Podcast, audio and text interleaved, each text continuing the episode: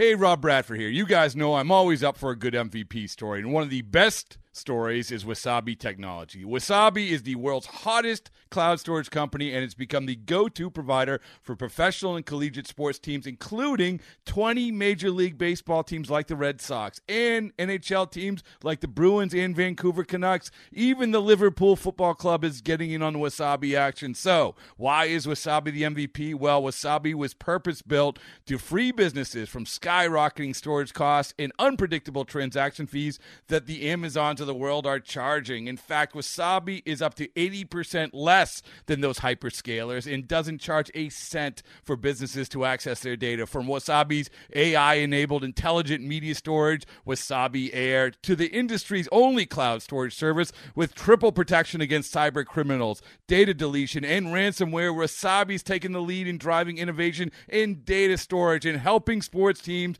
to unleash the power of their data. Wasabi, another Boston based championship team. You could spend the weekend doing the same old whatever, or you could conquer the weekend in the all new Hyundai Santa Fe. Visit HyundaiUSA.com for more details. Hyundai, there's joy in every journey. It's the amazing Rico Brogna podcast with your host, Evan Roberts. Welcome to our first Rico Brogna, in which we get to just completely bitch about a spring training injury. You knew it was going to happen, it was bound to happen, and I'm not going to sugarcoat it. It really, really sucks. Jose Quintana is going to miss time.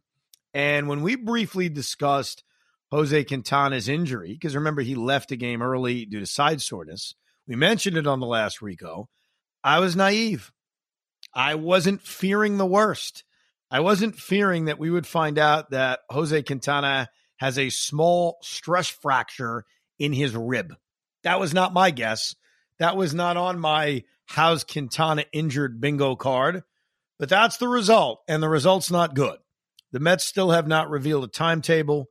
They have still not revealed intricate details, at least as of this recording. But the one thing we're pretty confident about is he's going to miss time and it's probably going to be considerable time. So I want to get this out of the way right now here in the middle of March. We will be told come June or July that it's like a trade acquisition. The Mets have acquired Jose Quintana because that's what happens when guys get hurt and they return at some point during the summer or after the trade deadline. We're always told this is like a trade. I want to make something very clear. This is not like a trade. The Mets signed Jose Quintana to replace Taijuan Walker, and Jose Quintana will not make his Met debut for a couple of months. It is not end of the world stuff. I don't think this is going to derail the Mets season, but it's concerning because what can derail the Mets season would be injuries, especially injuries to rotation that is not very young. You know, it wasn't that long ago it was on the last Rico. We were talking about this rotation and talking about how you want to get guys extra rest. And I've always mentioned, hey, six man rotation. It makes a lot of sense. There was always this cloud hovering over, though. There was always that wrinkle of guys aren't going to stay healthy. And we didn't know at the time who it would be and how serious it would be. But right out of the gate, a couple of weeks into spring training, we've got our answer. Uh, based on the Stephen Strasburg rib injury that he had, based on the Chris Sale injury that he had. I think it's safe to say, and this is not being negative, this is not being dramatic, this is just based on past injuries to pitchers who have had similar injuries. You are looking at a couple of months. So if it's two months where he doesn't pitch, and then the ramp up process, you probably have to tack on another month. We are talking in like a good case scenario, late June. But in a more realistic scenario, maybe the second half of the season. So that's it with Quintana. I mean, it's not, it's not good. And I love this signing. I mentioned that to you, Pete, when the Mets were in the midst of their offseason, that I was so enamored by how good and how well he was pitching in the second half of the season after he was traded by the Pirates to the Cardinals and how well he pitched in a big spot. We remember what he did in the postseason against the Phillies, even though his team lost. I love this signing. And a part of what I loved about him is that if you look at his track record throughout his major league career, he has stayed healthy. So you're talking about a guy who his track record is, hey, for the most part, he's going to go out there and make all the starts. He certainly did that last season. And there have been many years in his career where Jose Quintana can write him down for 32 starts. It wasn't necessarily the case in 2021. I understand that. And 2020, but you go back to 2019, 32 starts. You go back to 2018, 32 starts. 2017, 32 starts. 2016, 32 starts. And it goes on and on. Like he is a 32 start machine that had a derailment in 2021 and 2020. But last year he picked up right where it left off. Unfortunately, 2023 is going to be a derailment. Well, this is partly what happens when you have older pitching. I know 34 years old doesn't sound terribly old, but in baseball terms, he's not the youngest. He's not in his prime. So these type of injuries happen. Listen, it's not the end of the world. And the one thing that we talked about was that the depth of this pitching rotation was going to be huge. Didn't want to see it so early, but you do have the Tyler Megills. You do have the Joey Lucchesi's of the world, the David Peterson, which, you know, depending on how his foot is, hopefully hasn't fallen off and we're good. But like, it, it, we we wanted to see the whole thing about this team was the Mets had the depth. We just didn't want to see it this early. That's really what it comes down to. Yeah. Oh yeah. I mean, we wanted to see these five guys pitch, and then Tyler Megill and David Peterson would be inserted when necessary. So let's start with the replacements because I know you love Joey Lucchesi. I think for now he is not really an option. I think he can be uh, in a few months. He is still recovering, and his return from Tommy John surgery. I know Elieser Hernandez is certainly an option, but I think the two guys that certainly jump out at me and jump out at most Met fans would be David Peterson and Tyler Megill. Uh, right off the top, before we kind of dive deeper into who it should be, your first reaction would be whom to take this spot in the rotation? I do think that given the fact he's performed better as of late, and I prefer him as a starter rather than a, a, bullpen guy, I think David Peterson deserves the first shot out of the shoot. Just because I think he's I, I do I did crap on him a lot last year, but he did pitch a lot better than I gave him credit for. Yeah, so both guys, to to the point you said, are going to be starting pitchers. Okay, late last year, both Tyler Megill and David Peterson, for a variety of reasons, Megill was coming off of the kind of injury riddled season. Uh, starting in May, he basically missed a big chunk of time. And in Peterson's case, it was more of a necessity. They auditioned for bullpen roles late in that season. And I don't think either guy was overly impressive. They are not, at least as of now, in line for any kind of bullpen role. Now, that obviously could change second half of the season, depending on the needs of this roster. But as of right now, both guys to me were headed towards AAA. They were both headed towards they're going to start every five days, and they're going to be the insurance when necessary. So I don't think either guy, right off the top, I would even consider in a bullpen role. Let me start with Megill. And obviously, I do agree with you, and I've made that clear. David Peterson deserves the first crack. But I want to start with Megill because he is fascinating. He started opening day last year, and that was minor injury to Scherzer, serious injury to DeGrom, and just the way the days kind of fell. Megill got the opening day start. He was great. He pitched the five scoreless innings on the opening day against the Nationals. He follows that up with five and a third scoreless innings against the Phillies. He follows that up with a six inning, four run performance against the Giants. He follows that up by pitching into the seventh against the Diamondbacks, allowing two runs. He follows that up with five no hit innings. Spoiler alert Mets ended up completing the no hitter. Tyler Megill, just to remind you, because it's easy to forget this. In his first five starts of 2022, was 4 0 with a 1.93 ERA. He was to the point where on WFA, on the radio station where we reside, there was a comparison made between Tyler Megill and his surprising start and Nestor Cortes and his surprising start. And there was nothing wrong with that comparison because Megill was great. I just gave you the numbers. He made five starts. He was 4 0 if you care about win loss record, and he had a 1.93 ERA. He had three of his first five starts uh, result in not giving up a run. I mean, he was he was really, really, really good. And then he faced the Atlanta Braves first week of May and had a solid performance. Got the loss, pitched five and a third innings, allowed three runs. Not awful, solid performance. Then, and this is where it all went to hell. He made a start in Washington against the Nationals and gave up eight runs in an inning and a third. So that obviously ballooned his ERA and basically took the first six starts and made it null when it comes to stats and raised his ERA to 4.41. But that really wasn't the big deal. The big deal was he got hurt and we didn't see him for another month. And then he comes back in a month, he makes two starts, he gets hurt again. And at that point he was he was done. Like we didn't see him again until late September and that's when he tried that bullpen role which he was not great at to be perfectly honest. It wasn't a huge sample size, but he wasn't great.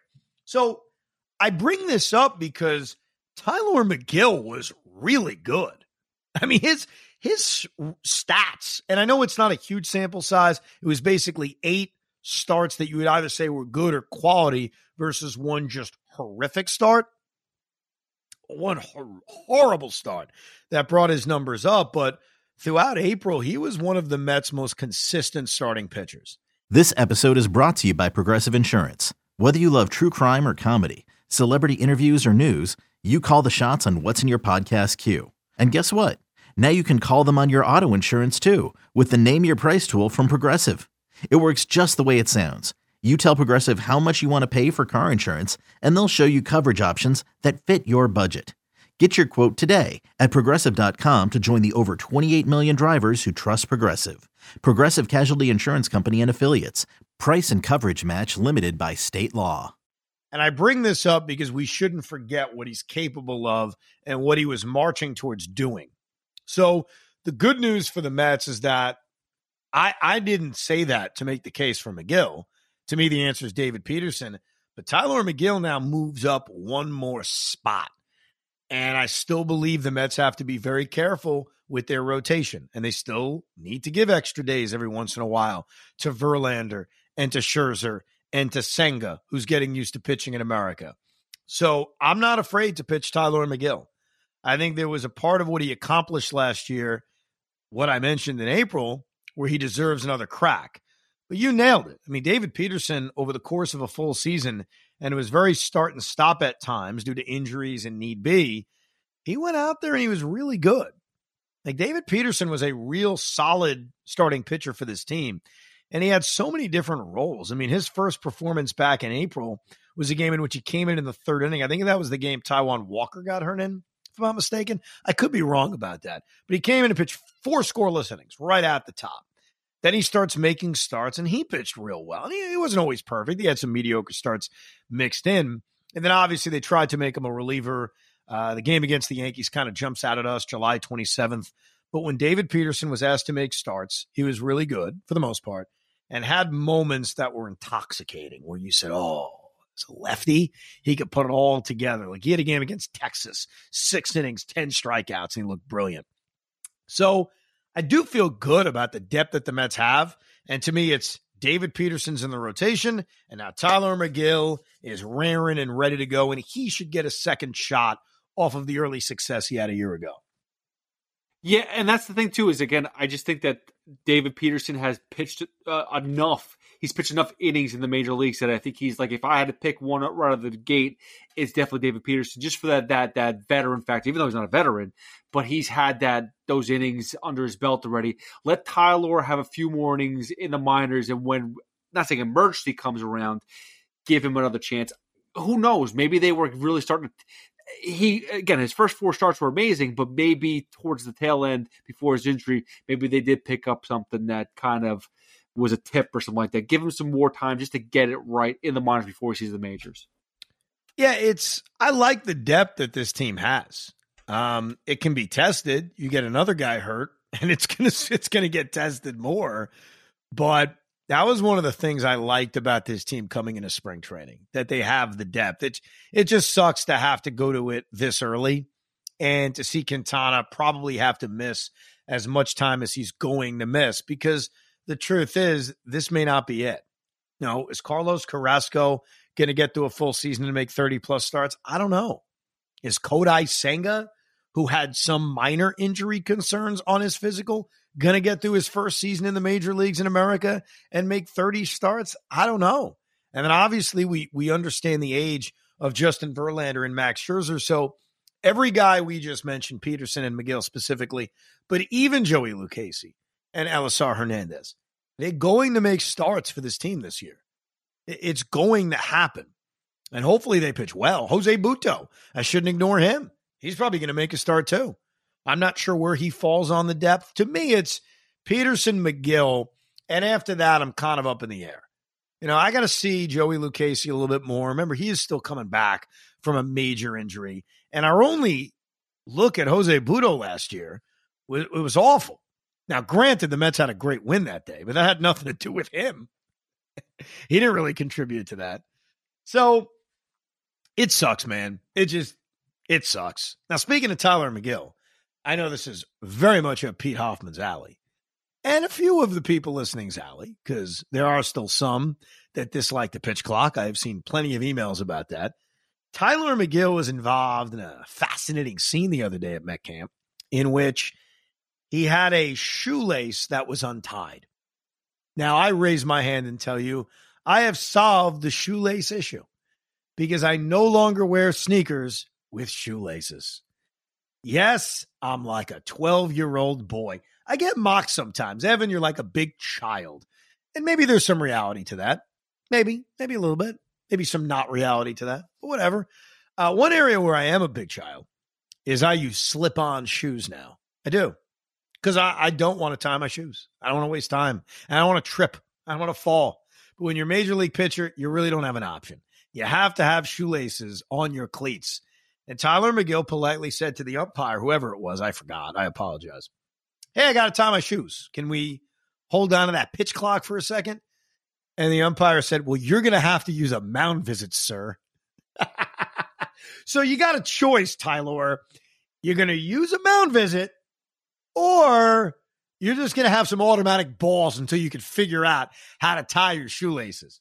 I do admit, and I know that guys could find ways to abuse this by trying to find their way to have cheap timeouts, but I'm a big believer in common sense. Big common sense guy.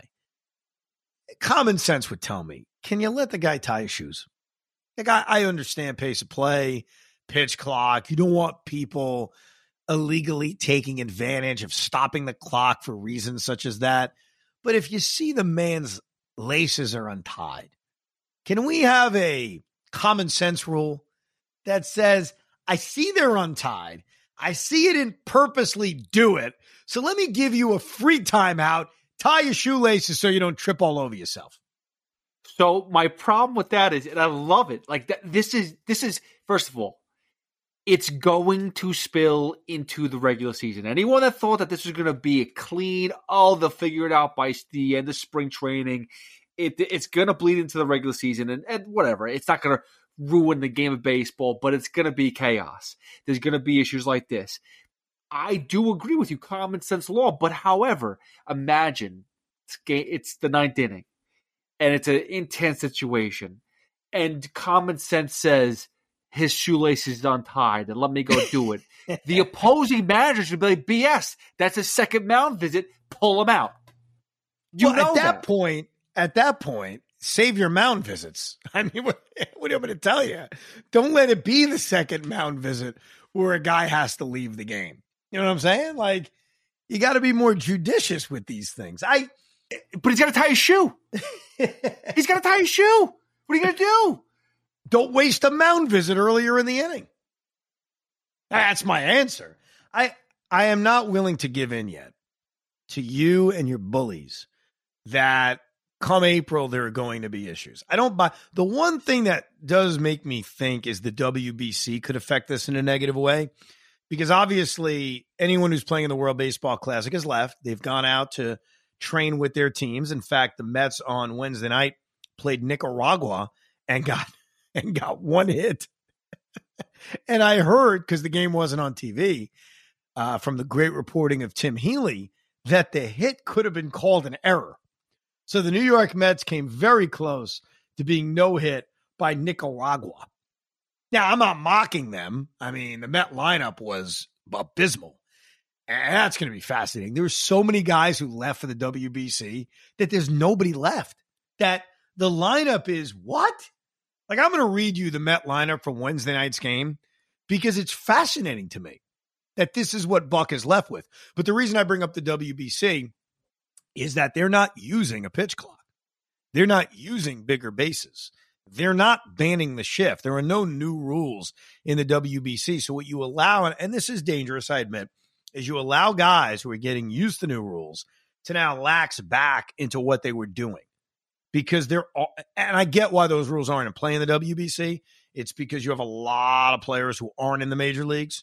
So these rules would be completely new for them too. So I understand that.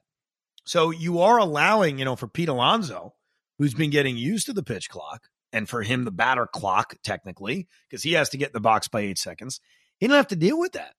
And so you wonder if going back to the old habits kind of make it more difficult when you do go back to spring training to get back to the new habits. But I still remain hopeful that when we get to st- the start of the season, there won't be many issues. But the Tyler Megill shoelace situation was fascinating.